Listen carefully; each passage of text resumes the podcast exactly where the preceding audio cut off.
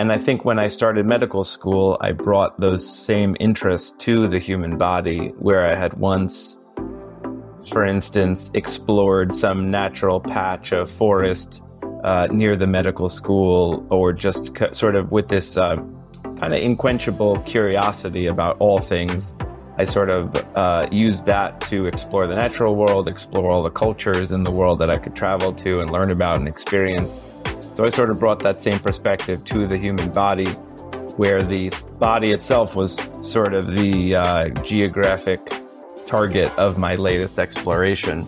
And uh, that I think that perspective of the, a, a nature lover, a traveler, uh, exploring new cultures, exploring different species and how they work together in an ecosystem, those frames of uh, reference and those perspectives sort of, I think, gave me some unique insights into the human body and allowed me to connect the things I was learning with these other seemingly unconnected things across the world and uh, in human culture and human, you know, habit and how we live our daily lives. And so I, I think that unique perspective might have helped contribute to this book getting written.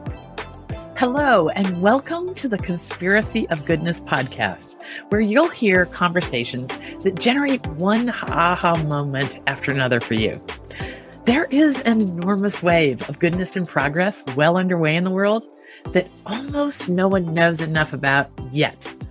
And yes, it is still an amazing world. On, and on this podcast, we're going to introduce you to the people making it that way. We're here to shine a light on those ingenious people, the hopeful people, the people changing our world and our futures in remarkable ways that we again, we again are not hearing nearly enough about. And I we hope along the way will inspire you to find what you are uniquely built to contribute to. Large and small, it all matters. And here's the thing, even though these thought leaders who we're talking up to, many of them are tackling some of the world's most pressing problems or trying to open up new insights that are kind of hard boulders to push again they still think the future's bright. So we really need to know what they know. I really feel like they can teach us how to get around obstacles and turn setbacks into opportunity in our own lives. And the people that give us feedback about this podcast say that these episodes change their life every week. So we hope you'll join us every week. Today's guest is extraordinary. We have Dr. Jonathan Reisman with us. Jonathan is the author of a book called The Unseen Body A Doctor's Journey Through Hidden Wonders of the Human Anatomy. Dr. Reisman is an author, a physician, an adventure traveler. He's also a, a huge nature lover, which we're going to tell you the story of where, where that all started. He's a forager and a foodie and a teacher of wilderness survival I, this is a really, really wonderful person who has lived a life of rigorous intention and puts it all in a book where he tells um, the stories of the remarkableness of our body through metaphors and stories of his adventures with patients all over the world that's one of the things I love most about Jonathan's uh, work is that, uh, you know, right after medical school, he headed straight to Russia. Who does that? he's he's he's done med- practice medicine in Alaska, in uh, the Himalayas, in Appalachia, really really rural Appalachia. I mean, the slums um, of Calcutta. Uh, this is going to feel like a journey for all of us. I'm so glad to um, to welcome Dr. Jonathan Reisman to the Conspiracy of Goodness podcast. Welcome. Thanks so much for having me. Well, uh, Jonathan, you know your book um, we had a very brief chat right before we started today and i had to share with jonathan that his book is now every every night and day sitting beside my bed. It's a great it's a great beside the bed read. Um, thank you for helping me end my day and sometimes start my day with with quite a bit of wonder. I'm glad you enjoyed it. Yeah, um, I I, um, I read a wonderful Wall Street Journal review of the book, which we'll refer to a few times in our interview. And um, that's where I got that suggestion that it might be great to just thumb through a few pages, make that sort of be my last last thoughts at night about the wonder of this vessel that that we each have. I mean, it made me kind of think of Viktor Frankl's um, notions about in the end, all we've got is our character, and that we can call our own as our character and our perspective. But I, I, you kind of made me think I can add the wonder of this vessel that I'm walking around in to that to that um, notion. So thank you. sure. It is wonderful. Okay. Yeah, I, I I just love your story. So let's let's start there a little bit. Um, tell us, give us a little snapshot of how you came to be this person that's carrying the lantern um, right now for the wonder that is the human body. Well, before I ever uh, went to medical school or wanted to be a doctor, I really fell in love with two things. One is the natural world. That was while I was in a university in, in Manhattan, of all places, where there isn't a ton of wild nature, but I managed to become interested in learning to identify all, all the kind of wild edible plants and wild edible fungi and just started studying all the animals in Central Park um, and got out to nature whenever I could. And I also got bitten by the travel bug. Uh, some of my first travels after college were very immersive. Um, I did go to Russia at that time and learned the language and traveled all over the country to places I'd never heard of and um, really got out of my bubble in just a, a million different ways during that trip. And I think when I started medical school, I brought those same interests to the human body where I had once for instance, explored some natural patch of forest uh, near the medical school, or just sort of with this uh, kind of unquenchable curiosity about all things. I sort of uh, used that to explore the natural world, explore all the cultures in the world that I could travel to and learn about and experience. So I sort of brought that same perspective to the human body, where the body itself was sort of the uh, geographic target of my latest exploration. And uh, that I think that perspective of the, a, a nature lover, a traveler, uh, exploring new cultures, exploring different species and how they work together in an ecosystem, those frames of uh, reference and those perspectives sort of, I think, gave me some unique insights into the human body and allowed me to connect the things I was learning with these other seemingly unconnected things across the world and uh, in human culture and human, you know, habit and how we live our daily lives. And so I, I think that unique perspective might have helped contribute to this book getting written. Oh, I, I, I know it did. I mean, this is what we really are pushing for at the Goodness Exchange. Goodness Exchange is the parent um, of the Conspiracy of Goodness podcast. It's a website where people can find um, an instant access to good news about insight and innovation going uncelebrated. And the whole gist of that project is to encourage people to find what they're uniquely built to contribute. I mean, this everything that makes you up this this puzzle of you brings can bring so much wonder to this little slice of our understanding about each other and ourselves. So lovely. I, I I'm I'm totally with you. So let's give people an example of this this connecting things that no one ever thought to connect.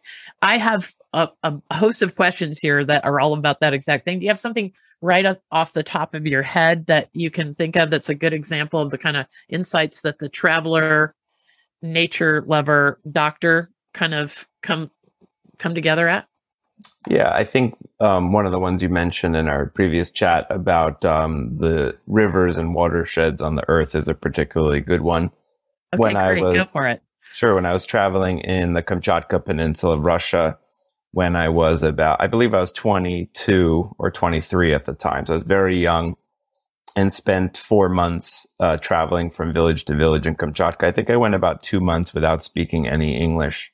And um, it was really probably the most eye opening, horizon expanding, bubble bursting travel I've ever done and probably will ever do. Though I always am lusting after that first high naturally with all my travels. But um, while I was there, I was particularly fascinated with how the local people used an understanding of watersheds and streams and how they branch and connect to travel through the mountains. Particularly on a trip, I went horseback with this um, family of native Even people. And uh, we, I followed them through the mountains to their hunting cabin. It was about three days of travel. We camped along the way. There was no roads. Everything was on horseback. And so one thing I learned on that trip really concretely saw was how they traveled through the mountains, how they knew which uh, mountain paths to seek out in order to get over into the next valley. We did that several times uh, on the way there and then on the way back And under I could see that they understood exactly uh, how all the streams there are branching. When we started off on the first big river, They knew where to turn and where to turn again into smaller and smaller rivers as we traveled higher and higher into the mountains. You know, so you take the wrong branch, you end up at a, a head wall, a cliff that you just can't get over, and you're stuck and have to turn around and find another way over that mountain pass. So knowing which branch to take, where to turn as the stream, you know, going, walking against the flow of the water up the streams. It's as simple as knowing which branch to follow, where to turn, and having a map of the branching network of rivers in your head, basically, was how they did that. And I found that particularly fascinating. When I got to uh, medical school, I found that actually doctors are often using the same understanding uh, to to diagnose disease and to treat it. You know, there's so many watersheds in our body because there's so many bodily fluids that flow through us and out of us. You know, for instance, the the, the drainage of bile and uh, enzymes from the pancreas they're sort of their own separate watersheds. Uh, juices coming from the pancreas start in these little tubules that uh, collect into bigger and bigger and become finally this final duct that will go into the small intestines and deliver the enzymes there to digest food. Similarly, from the liver, these little tiny branches of bile flowing coalesce and coalesce into the finally the common bile duct, sort of like the river, uh, the final river of a watershed. But then those two ducts connect to each other from the pancreas and bile flow together after that, almost like two rivers coming together, flowing to their delta at the sea. In this case, the deltas in the small intestines.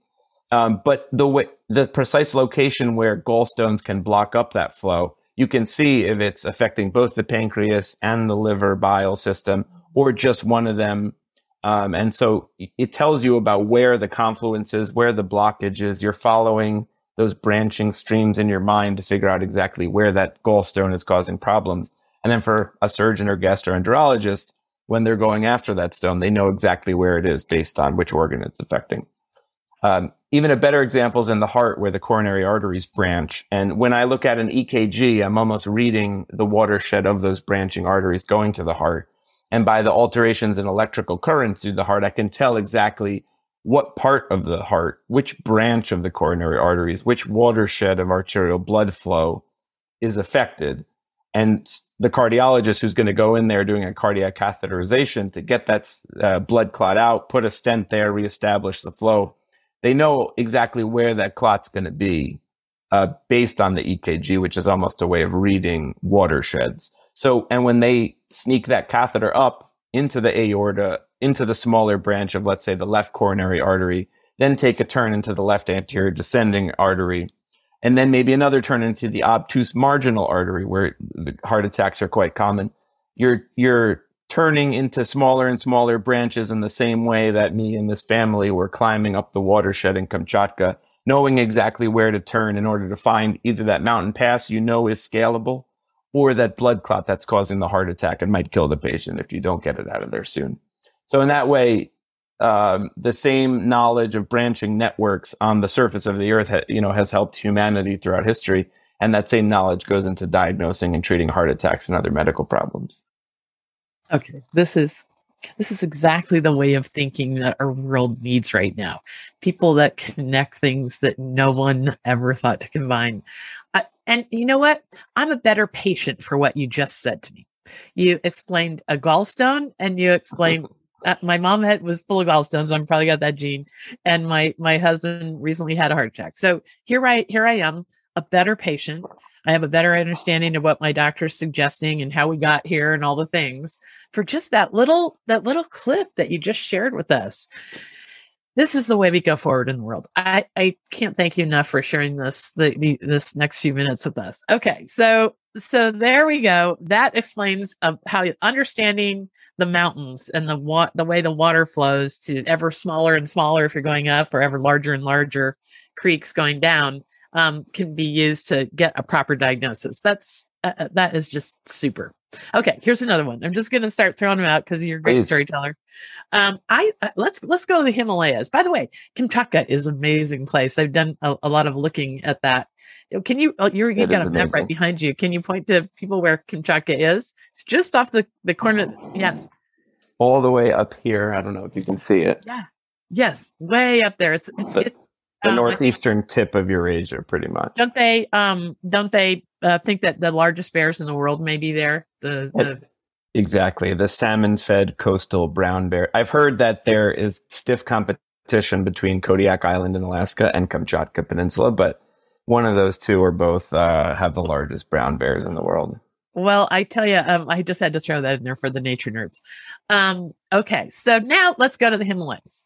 Tell me, um, there's this great um, saying that you have that fat is not the enemy, it's the hero.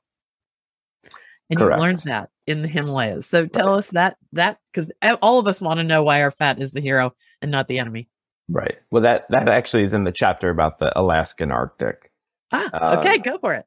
So, um, you know, in I think this chapter really points out the fact that modern medicine and doctors are kind of uh, not fully informed, or sort of the nutritional science is is still in its early stages, and a lot of advice that doctors give tends to uh, get overturned and then overturned again and, and again. And I think a lot of people are confused um, and their head is spinning, as are ours, in terms of the, the nutritional advice that doctors have given over the last few decades.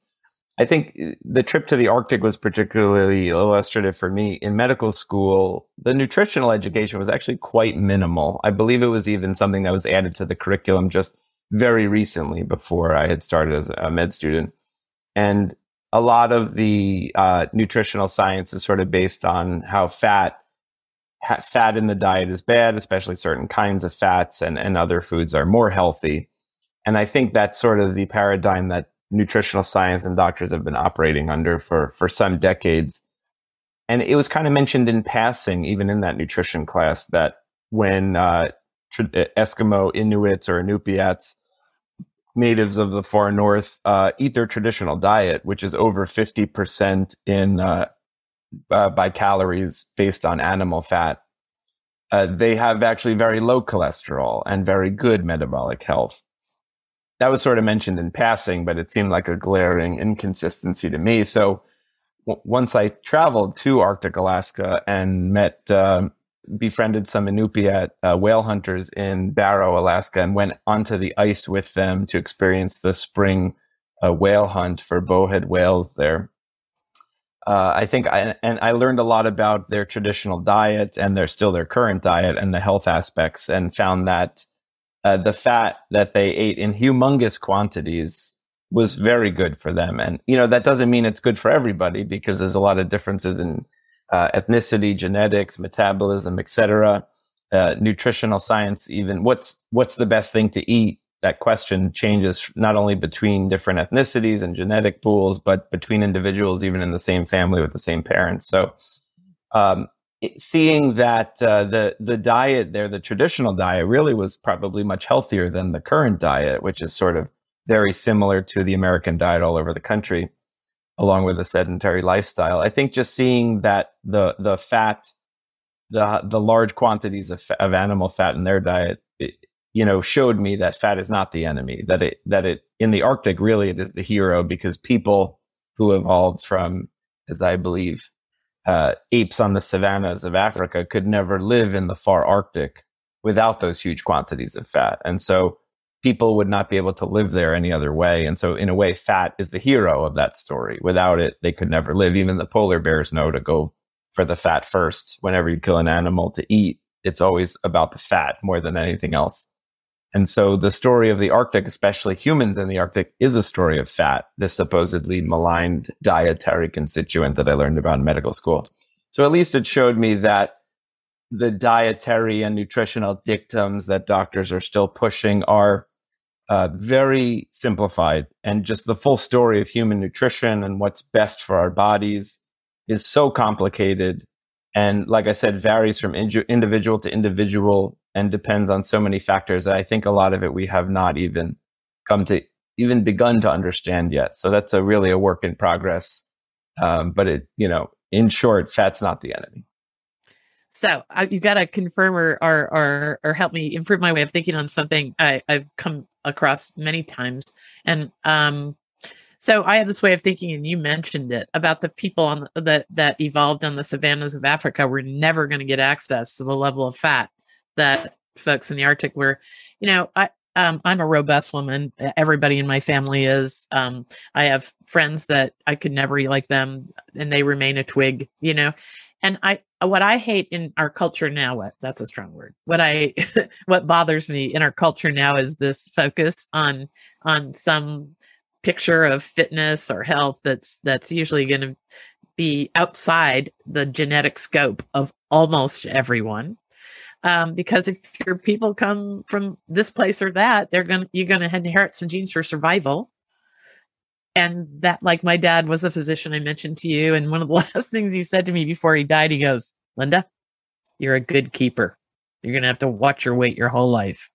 And that's how that's what he saw in his 40 years of medicine was that there are people that were just good calorie keepers. So right. talk to me about how we uh, this is an aside I'm sure because but we're going to talk about how you and I guess it relates to this. You mentioned that most of our lives we focus on the outside and we completely are ignorant and ignore the inside.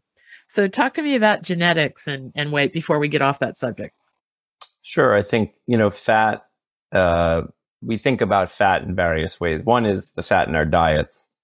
Another uh, common one that probably most people think about is the fat on their bodies, right? It's mm-hmm. it's under your skin. It's also around your organs, um, in the abdomen, and there's also the fat floating in your bloodstream in the form of cholesterol and triglycerides and, and some other things.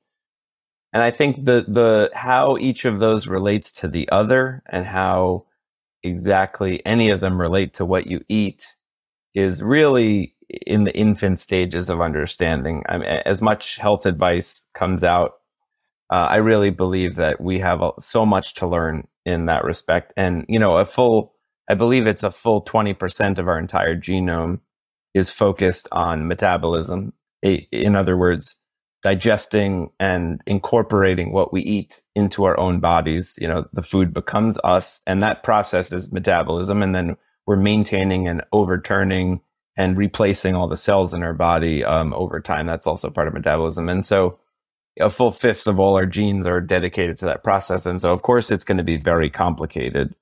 And, uh, you know, as you mentioned, even, and as I said before, even within the same family, there can be someone who has trouble losing weight no matter what they do, and someone who has trouble gaining weight no matter what they do.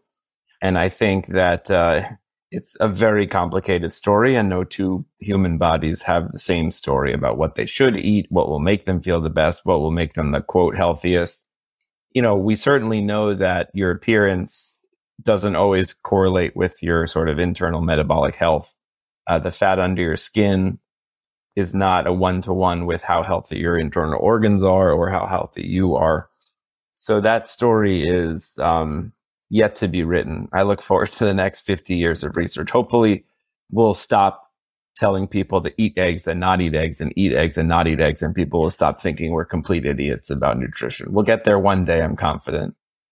I, with a little luck. yeah, with some luck and a lot of research funding. So, okay, so you mentioned the skin, and I love a comment somewhere along the way that you make about how smart the skin is. Like, this is the part of us that we do focus on. And I think we have absolutely no appreciation for the skin. Talk to us about the skin. There's a place for wonder. Right. So, the skin is the, you know, it's the largest organ of the body. It's also not an internal organ, it's an external organ. So, it, it covers us. Uh, protects us from the outside world. It's also how we know everybody, right? When when you see yeah. the face of someone you recognize, you're looking at only their skin, yes, and their eyeballs, but you know, sort of based on how the muscles and cartilage and fat of the face is shaped, uh, determines the shape of the face with the skin overlaying it. But what you see is really just the skin. And so when I push my hands into a patient's abdomen to feel their liver or spleen, I'm obviously I'm not touching those organs. I'm only touching their skin. And when I listen through a stethoscope to hear their breath sounds or their heart sounds or their, uh, you know, juices being uh, moved through the gut, I'm only putting my stethoscope against skin. So it's sort of uh, how I interact with patients is mainly through the skin. How two humans interact with each other is mainly through the skin, and everything else is sort of surmised about about the uh, the internal world beyond that. And there's a lot of clues, of course. I can read the skin. A lot of signs on the skin tell you about the internal uh, kind of milieu and the different organs and how they're doing and any problems that might be arising with them. I can tell you about the brain, you know, where in the skin you have a sense of touch and where you have some numbness, let's say, or decreased sensation can tell you about what's going on in the brain and is part of how we do a neurological exam to figure out if someone's having a stroke or where exactly that stroke might be. That goes back to the same um, watershed reasoning as where is the blood clot causing the heart attack? Where is the blood clot causing the stroke?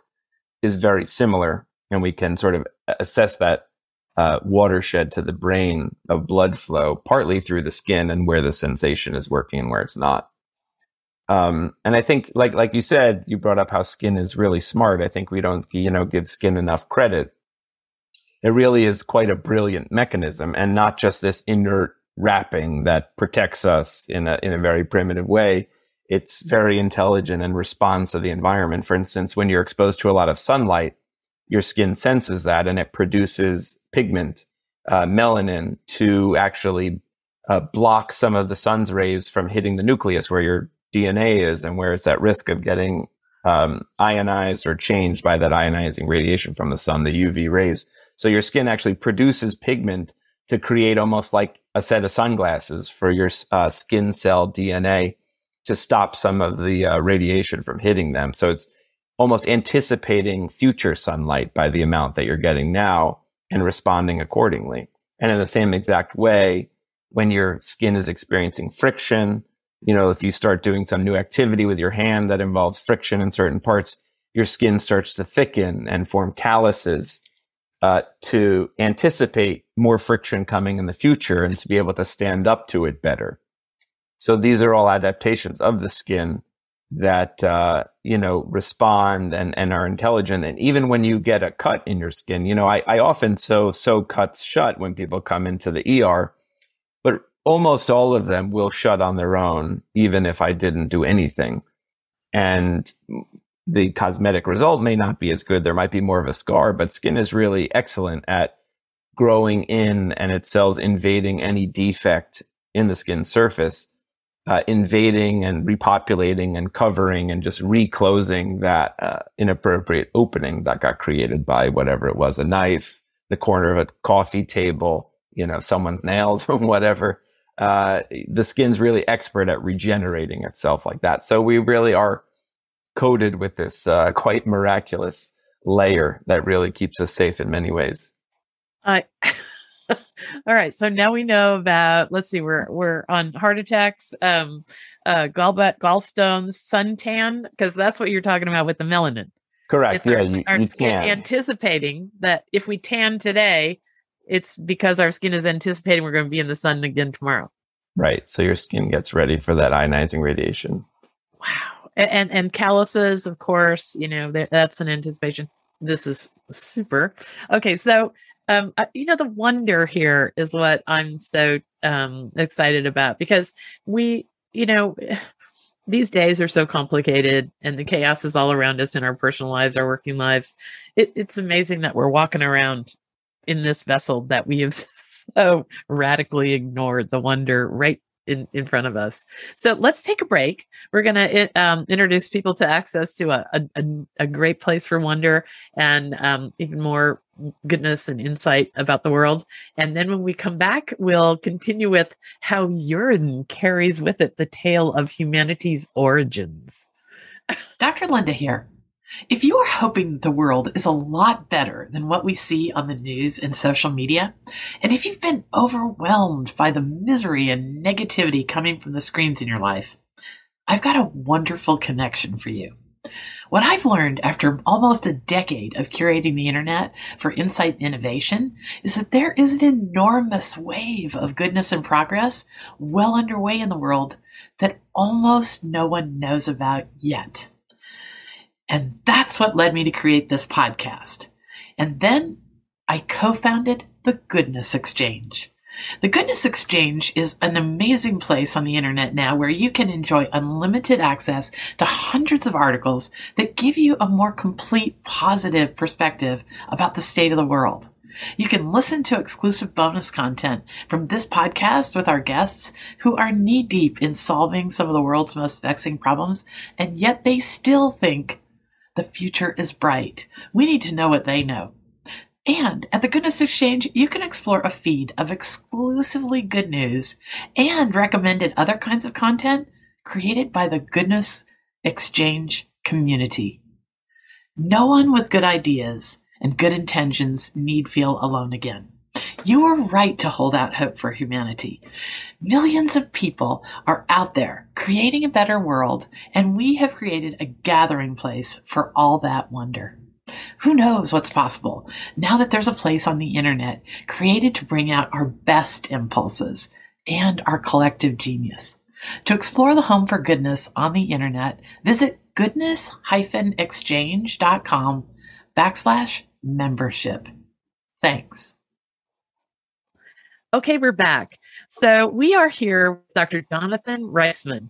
He is a physician, adventurer, lifelong um, person of fascination with the way things connect. Um, I think what I love so far about this conversation is how Jonathan seems to be putting together um, things that most of us would think are disparate. Um, and then there is more wonder and insight for us in our own lives too. So thank you for expanding our way of thinking about the vessel we're in and about how much there is to um, to this this life that we're leading. I, I, also love the fact that I think you're making me a better patient with every word out of your mouth, out of your mouth, because I, I have I've broken a leg recently, I've broken an arm last year, and I'm, I'm appreciating the the the complexity of things, and I'll be more patient with my healing. I think. what if patients good. were more patient with their healing? That that would be a great turnaround. Okay, so let's continue. All right, so I, I gave people a little taste right before the break. Tell us how urine carries with it the tale of humanity's origins. Sure. So uh, most people probably have never thought what what their favorite bodily fluid is. And uh, when you go to medical school, you learn about a wide variety of, of bodily fluids. You you also learn how to interpret them.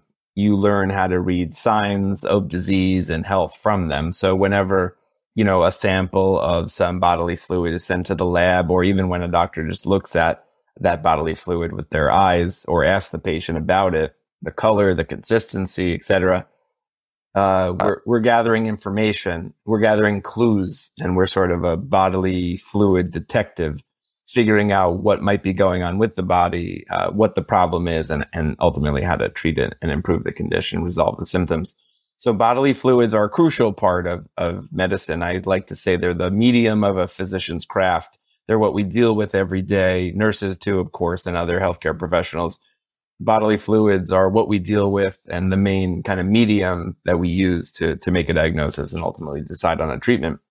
I found that urine was was the most fascinating in many ways. It, from a very practical standpoint, it just gives you a huge amount of information about the patient's body, not only about their urinary tract, where the urine is produced from the kidneys to the ureters to the bladder to the urethra, and then out of the body. Of course, it gives you an enormous amount of information about the, that tract and those uh, organs and parts of the tract, but it also urine tells messages about all the other organs that you wouldn't really expect. For instance, in diabetes, when someone's pancreas is is failing, uh, you uh, you see re- the results of that in the urine itself. The the urine starts showing sugar in it, even though you wouldn't think the pancreas and the kidney have any particular relationship to each other the kidneys have this sort of all-seeing quality where and they sort of oversee all the other organs and and put clues to their misbehaving or uh, you know misfunc- dysfunctions in the urine. Beyond that, however, uh, the way when we're sick, the way our kidneys and urine respond was particularly interesting to me and did reveal sort of the story about um, about our history and our ancestors. So when we get sick, let's say we're not drinking as much fluid or not staying as hydrated, we're losing more water from the body to the environment through fever, through sweating, um, through just the illness itself, revving up our heart and lungs and bodily systems that uses more water and releases more water to the environment. So dehydration is a big part of sickness. And what the kidneys do smartly when you're not taking in as much water and you're le- you're losing more water to the environment, the kidneys slow down the, the urine faucet. Basically, they let less urine and electrolytes and salts leave the body so that we can maintain it uh, in ourselves, so that there's enough liquid, enough bodily fluid to flow and bring oxygen to all our organs and keep everything healthy. Uh, so that that the the kidneys are very expert at dialing up or down the amount of fluid that leaves their bodies through the urine and also the amount of electrolytes and salts, sodium, chloride, potassium, and others. I mean, it works overtime to do that in illness. And basically, when you learn all about the details of the kidney, you learn about how it maintains uh, salts at a certain level. It maintains sodium and chloride, potassium, calcium, magnesium. There's a, a long list. It keeps it within very narrow windows of concentration in the bloodstream. And when you're sick, it works harder over time to do that. Basically, what it's trying to do is keep your uh, your blood within these certain narrow windows of electrolyte concentrations that basically match o- ocean water. So we have in our blood, we have about the same amount of sodium, chloride, which are both high in our blood as they are in the ocean. At the same time, our blood is low in potassium, just like ocean water. And various other electrolytes are similar in concentration. And this just tells the story that we sort of evolved in the ocean. And the only reason we were, our ancestors were able to take up life on land, which is sort of governed by fresh water, not salt water, and we're able to still survive even though we drink fresh water with no salt in it. We bathe with fresh water, no salt. We water our crops with fresh water with no salt. We are still these salty creatures from the ocean. And the only reason we can live on land and not have that salt all washed away by what we drink is because the kidneys are there tinkering with it, controlling the amount of salt and water that we release to the environment and basically keeping our blood within these narrow windows, as I call it. It's our ancestral brine and it must be just salty enough and not too salty. And so the kidneys are kind of the master at that. And uh, the urine is the result that helps keeps everything in balance. That is such a lovely um, way of appreciating uh, um, the, our connections to our earliest beginnings too. That's like it's like we're carrying our own little ocean with yeah, exactly. We all have our own personal little ocean inside of us, and the you know the flow of urine helps it stay that way. Wow. Okay. So I got to just ask some practical points on that topic. So my, I have a 22 year old son and he's, you know, six foot six, constantly walking around, trying to be healthy, does his own cooking and all that. And, um, he is carrying around a gallon container of water at all times. That kid drinks so much water. It's not even fun. And me, I'm the cactus of the family. I am, I feel like I'm constantly dehydrated, but I'm just, ugh, not focusing enough on that. Okay. So between there is probably the way, the, the way forward, but tell us how we, um, is it true that when you look at your urine, um, if it's really, really dark yellow or bright yellow, that that's an indication that it's way too, um, it's not dilute enough. It's just got too much stuff in it, and that's dehydration. Is that is there any, anything you want to share with us about how to you know keep ourselves healthy there? Sure. I, I do think that most people probably would be fine if they did not hydrate as much as they are. Um, that being said, you know, you can drink too much water at one extreme. I mean, it takes, you know, 10 to 12 liters or something to really lower the sodium in your blood. Um, and you'll be urinating all day.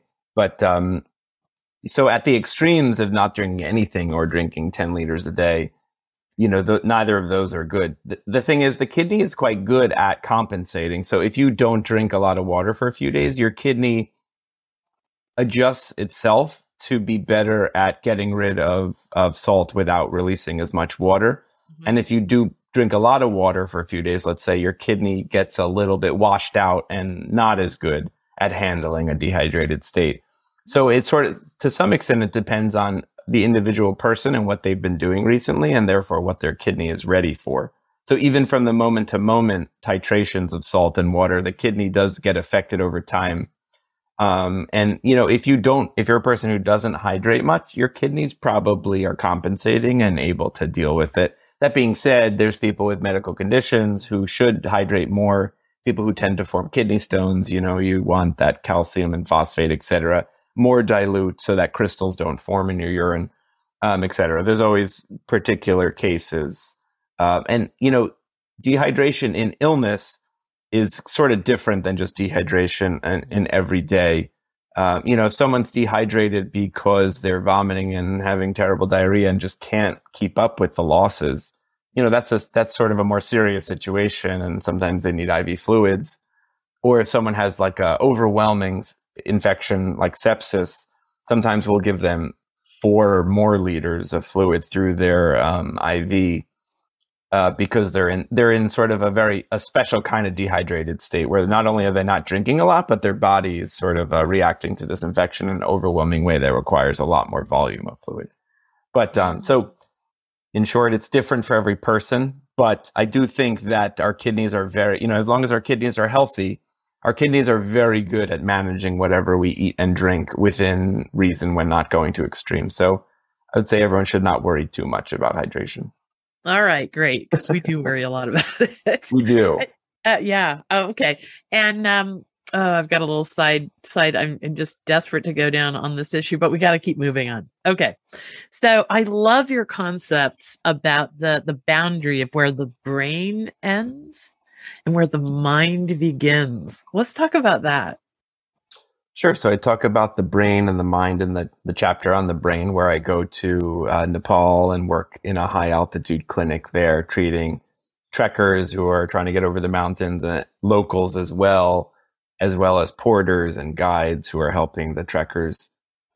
Uh, it was a very special area because there's a lot of uh, lamaseries and monasteries where Tibetan Buddhist lamas hang out, live, meditate, and also a lot of pilgrimage sites in the valley, very high altitude caves and shrines that people are coming from far away to to visit and pray before. Um, so it was a very special place, and among the locals that we got to treat in that clinic were some uh, Tibetan Buddhist lamas, in particular one lady who had lived in a cave up the hill from the clinic for about 30 years, more than 30 years, uh, by herself. And she spends about most of her waking hours meditating when pesky tourists are not there disturbing her and wanting to see her cave, which is actually a very comfortable um, and cute little, well decorated place uh, for her to live. I was surprised to see it was quite quite impressive. I think that it was fitting that you know when you go to the mountains, oftentimes people are sort of pondering their daily life. The mountains are a way that you're getting away from daily life. You know, you're going up physically in altitude. You're going up when you go into the mountains. You're also going far away from what you know, far away from your home, your daily life, the stresses of your daily life. And so the physical removal of going up and far away into the mountains is analogous to getting away metaphorically from your daily life to get a new perspective, literally from above, uh, to, to see, you know, reflect on things in your life. So I see the kind of the brain and the mind have this similar pattern where the brain the brain is sort of you know the physical manifestation the, in particular the lowest level of the brain the brain stem controls our breathing and heart rate and influences digestion and our sweating and uh, blood pressure etc it's very focused on the robotic aspects of the human body almost sort of you know if we have an angelic and an animalistic nature the brain stem's all about the animal side of our of our bodies and ourselves connecting just sort of the algorithms of keeping the body ticking as if it was a complicated mechanism. And as you go higher and higher in the brain, you get to more complicated functions and more complicated uh, areas of the brain, things that we tend to more recognize as part of the mind or part of the subjective experience that we all have of being in our bodies and inhabiting our brains. So you get from the brainstem up into the emotional centers where you start to see these hints of personality and how everyone's unique. And then you get even higher up into the cerebral cortex, the cognition centers where we have executive function and problem solving and analysis, the part that we covet the most because we're, you know, kind of mind loving creatures who think our own minds are the greatest thing the universe ever created. Um, though I actually think the immune system is pretty amazing too, and, and might even give the human mind a run for its money in, turn, in terms of the most amazing thing to come out of this universe. But and I think that going, you know, you're you're going up in altitude when you go to the mountains, especially high ones, and and as you go from the brainstem through the emotional centers into the cerebral cortex, you're also going up in altitude in a way. If you're standing upright, you're going up to higher levels of the brain, almost as if someone were going up to higher levels in the mountains to be more secluded, more reflective, to visit some of these shrines that are in the rarefied air of high altitude where you can hardly breathe. And maybe some of that punishment of the thin air is part of the spiritual experience. I'm not sure. Um, so I think, you know, where does the brain end and the mind begin is a little bit of a tongue in cheek question because I'm, I don't really believe there's a line there, but it's sort of this, you know, the last several thousand years of philosophy and even before that is sort of to figure out where does the brain end and the mind begin. And I'm open to many explanations. I don't have the answer myself. I do think that probably there is no line. But as you take steps higher and higher into the central nervous system or higher and higher into the mountains, you kind of get closer perhaps to that angelic side of the human being, to that uh, mind from which sort of you can look down on, on the body from a from a distance. I, you know, there's that there's that term, um, you know, when someone's very cerebral, we say, right. right? That, that's probably what that's referring to, right? They're the kind that you would find in a cave in the highest parts of the Himalayas. Right. Working on the highest parts of their brain. Now, you know, um, we're, we're, we're, we're very close to something that a lot of us, um, care about these days. Uh, so we might as well stay with the brain for a few minutes. You know, there was this notion until very, very recently. I have a little side hobby. I love to read neuroscience and, you know, Oliver Sacks and the man who mistook his wife for a hat rack, all that stuff. And, um, you know, the, this, this notion of neuroplasticity that, um, for so long, we just thought that it was a constant downhill, uh, go of it, um, as you got, as you aged. Uh, in our brains but that's that's how does uh neuroplasticity kind of factor in to the wonder that you find in the brain and that you've seen all over the planet? Sure uh, you know i'm not an expert in this and this is definitely a very uh, uh, fast changing area of science for sure but it's definitely true that uh, what we saw as static what we I, I, believe we assumed that the brain you know you're born with all your brain cells uh, from birth and then that's kind of it but it seems uh, sort of rather obvious that the brain can be plastic and compensate, especially in people like I see people with strokes. Um, strokes the size uh, of a size where you would not expect them to regain any of a particular kind of function, and they do.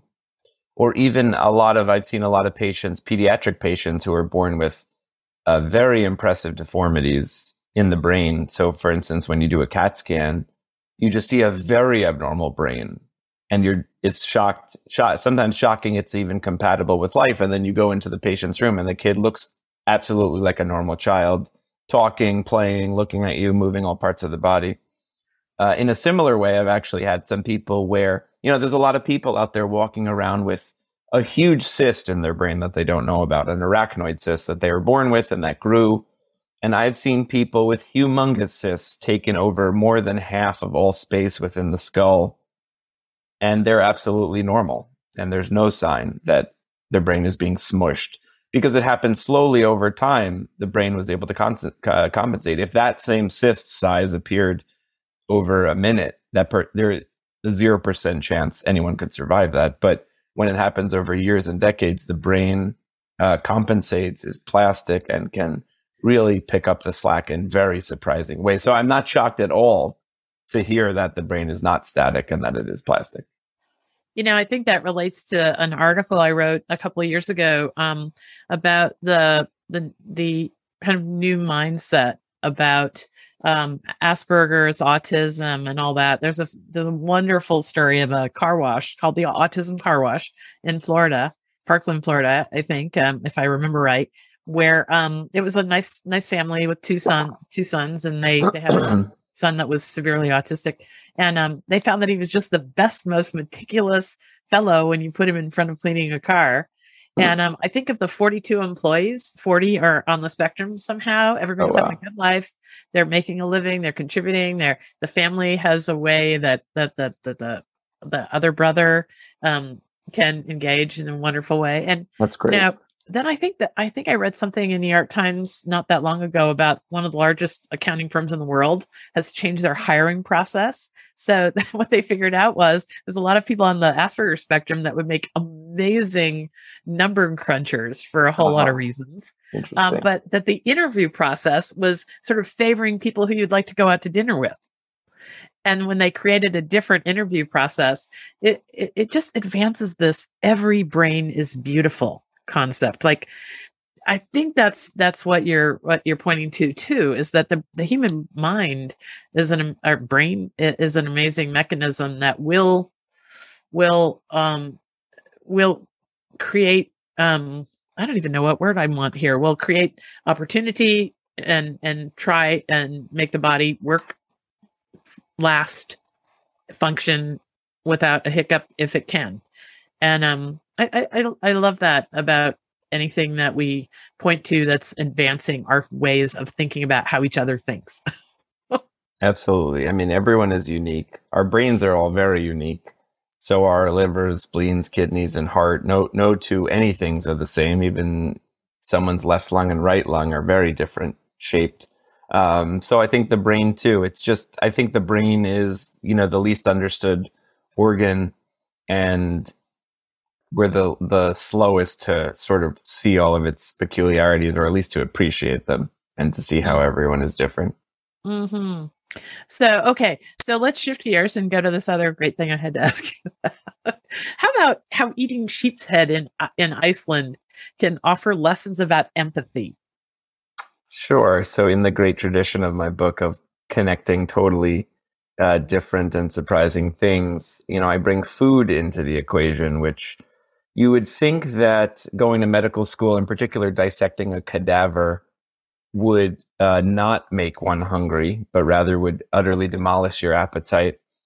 And that's true. However, I did uh, become interested in food through dissecting the cadaver. Actually, we, had a professor who enjoyed pointing out which muscles in the cadavers that we were studying and having to learn uh, corresponded to which cuts of from a from a from cattle. So, for instance, the muscle called the psoas major is the filet mignon, and uh, you know other muscles in the back of the thigh that we were studying in our cadavers uh, constitute the top round and the bottom round and the eye of round and everything from the flat iron steak to uh, you know the ribeye steak and everything in between. So I got very interested with that, and I, I, that sort of set me off on a, a, a food-related discovery odyssey that I'm still on and probably will be still on forever. But I got interested in kind of knowing about butchering. I learned to butcher at that time. I, I got very interested in cuts of meat and how the muscles in us and how they function in our daily lives, and the corresponding muscles in animals function in their daily lives, and how how that becomes our food, basically. You know, in in medical school, you learn about what the body is made of in a million different ways. But one way to summarize it is that we're made of food, um, as are animals that we eat. And so it went beyond just muscles into offal and internal organs. And I got a new appreciation for liver, which I had never enjoyed as a kid. But once I learned all about the liver and what a fascinating organ it is and how much it does for us to keep things in balance, uh, I I became fascinated with it and wanted to try it again just because it was incredible to me that this huge brown glistening chunk of flesh that keeps us alive in a million different ways from minute to minute after death can become chopped liver, literally, uh, which is how it was served in my family. And so I, I did grow to like it and I tried a variety of other organs and unusual body parts. And I really enjoy seeing how knowledge of and experience with anatomy and physiology can translate into understanding our food and where it comes from better and using the entire animal and not throwing away a single uh, part of it or organ, not only because it's more sustainable, but also because it's fascinating and it's delicious. Um, so, um, Sheep's head right. in Iceland. yes, exactly. So, how do we get here from a sheep's head? So, in the book, I talk actually in the liver chapter where I, I tell that story about how I, uh, through my fascination with human body physiology, biochemistry, came to enjoy eating chopped liver. I talk about the most anatomical meal of my life, which was in Iceland, where I went for my honeymoon. One of my wife's uh, friends' uh, relatives served me a traditional dish called svid, many cultures have traditions and recipes of eating animal heads, and this was one where the head was uh, split from front to back, kind of right down the middle. And you could see, you know, the cross section of that head as it appeared on my dinner plate was just like these cross sections in my anatomy textbook that I had memorized painstakingly for, for the exam. In fact, the exam for the head and neck was one of the hardest exams because there's just so much going on in the head and neck. It's very busy real estate. So seeing all those structures that I memorized in my anatomy textbook that I saw in my cadaver that I know are inside my own face and that are in the faces of every person I've ever met or known or loved or been friends with or treated as a patient.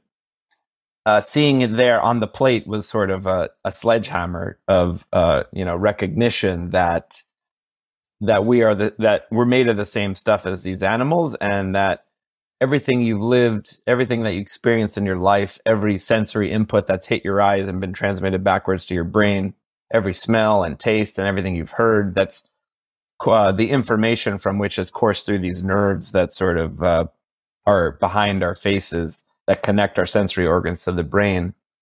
All that information, you know, everything we love about life, everything we touch and see can be reduced to food basically after you're dead, as it did for this sheep that I was eating. And, you know, that's okay. The death that I treat in patients or try to prevent or try to um, you know make easier sometimes is the same death that uh, these animals go through before we eat them. I mean, I'm a human, so naturally I'm biased. I think human death is worse, is the worst death, uh, naturally. But um, you know, seeing the similarities and understanding what we're made of, I think gave me a good appreciation for what's in our food, where it comes from, and how life can turn into food, kind of as part of the unending cycle that we're part of. Mm. All right. So I I um I have to ask if we're there um about how how you've seen um cultures um and food uh inform this this part of your journey because there's so much in your journey about food going on right now. Like I think you're headed to Mississippi for a food event. I mean, you've become like a real foodie. Yeah, the food um I am sort of building that food aspect of my uh, my interests. So I started. Uh, I'm co-creator of a food series here in Philadelphia called Anatomy Eats, where I joined up with Chef Ari Miller to serve a bunch of dinners based on bodily systems. We did a cardiovascular dinner, a digestive system dinner, a musculoskeletal system dinner. Um, I'm taking the show on the road though to travel across the country and meet up with local chefs to serve uh, to hold dinners and serve offal and other unusual body parts to talk about anatomy and physiology. All of it's delicious, of course. I'm not I'm not suggesting anyone eat something gross or unpleasant just so that we're not wasting uh, parts of animals that we kill, though that's a side benefit. But I'm saying this food is both fascinating and delicious and uh, and side benefit, it's much you know sustainable if we use every part. Not to mention if we're going to kill animals to eat them, it really you know sort of the human humanistic thing to do. Just just use every part. But uh, so on October second and third of this year, I will be in Oxford, Mississippi, joining up with uh, two local chefs to serve an incredible dinner. The menu includes heart tacos and bone marrow ice cream so we'll be talking all about those and other body parts too. And uh, it's going to be amazing if anyone's in the area. Okay, so I love I, I so, so, this is the way the future. This is what the future holds for us. This last little part of our chat, um, Jonathan, is why I started the Goodness Exchange. Why we do the Conspiracy of Goodness podcast because the future is so bright if it's full, and it is full of people like you who take take us from here to here that you know these this is a leap. So just to make sure everybody can can connect with this it's called i have it in my show notes here. Um you're the co-creator of the anatomy and physiology based dinner series called anatomy eats. Correct. Yeah and people find that online? Yep. anatomyeats.com you'll find us. Okay. And you're writing once in a while for the new york times washington post etc right? Correct. Yeah discover magazine too one of my favorites. Yeah Everything's there on my website, also jonathanreisman.com, links to Anatomy Eats and other events that are coming up. Okay, and don't worry, um, we're going to have all this in the show notes. We're good about show notes um, and the thoroughness of how we want you to, what we want you to do next to connect with Jonathan and continue this journey. Um, you also have uh, a nonprofit called the World Health and Ed- Education Network, or another name for it is the Calcutta Rescue USA. Tell, tell us about that before we sign off. Sure. So uh, when I was a medical student, I spent a bunch of time in India volunteering for uh, this charity called Calcutta Rescue, which is based in Calcutta, India. And I was really blown away in a million different ways by how effective they are and efficient and the high quality of medical care and education they're providing to population really of the poorest people, some of the poorest people on earth, certainly the poorest people I've ever interacted with, people living on the streets and in the slums of Calcutta, especially, and uh, providing really evidence based, up to date uh, standards of care. Uh, I was very impressed as a medical student. Calcutta, India has so many different charities, it's hard to count. And I found that Calcutta Rescue really stood out in the quality of of healthcare is providing and also provides education, has a bunch of other projects, and it's grown from the late 70s when it was started by a British physician to a quite a large uh, nonprofit, almost a self-standing healthcare system in itself um, in Calcutta. And so, so I uh, started a support group for them when I got home. That was in 2009. And we've been growing slowly ever since. And uh, since I've been there myself and seen what they do with my own eyes, I really, really believe in their mission. And I really know that every dollar is being spent well. And so, um, so I put some of my time towards that very worthy effort.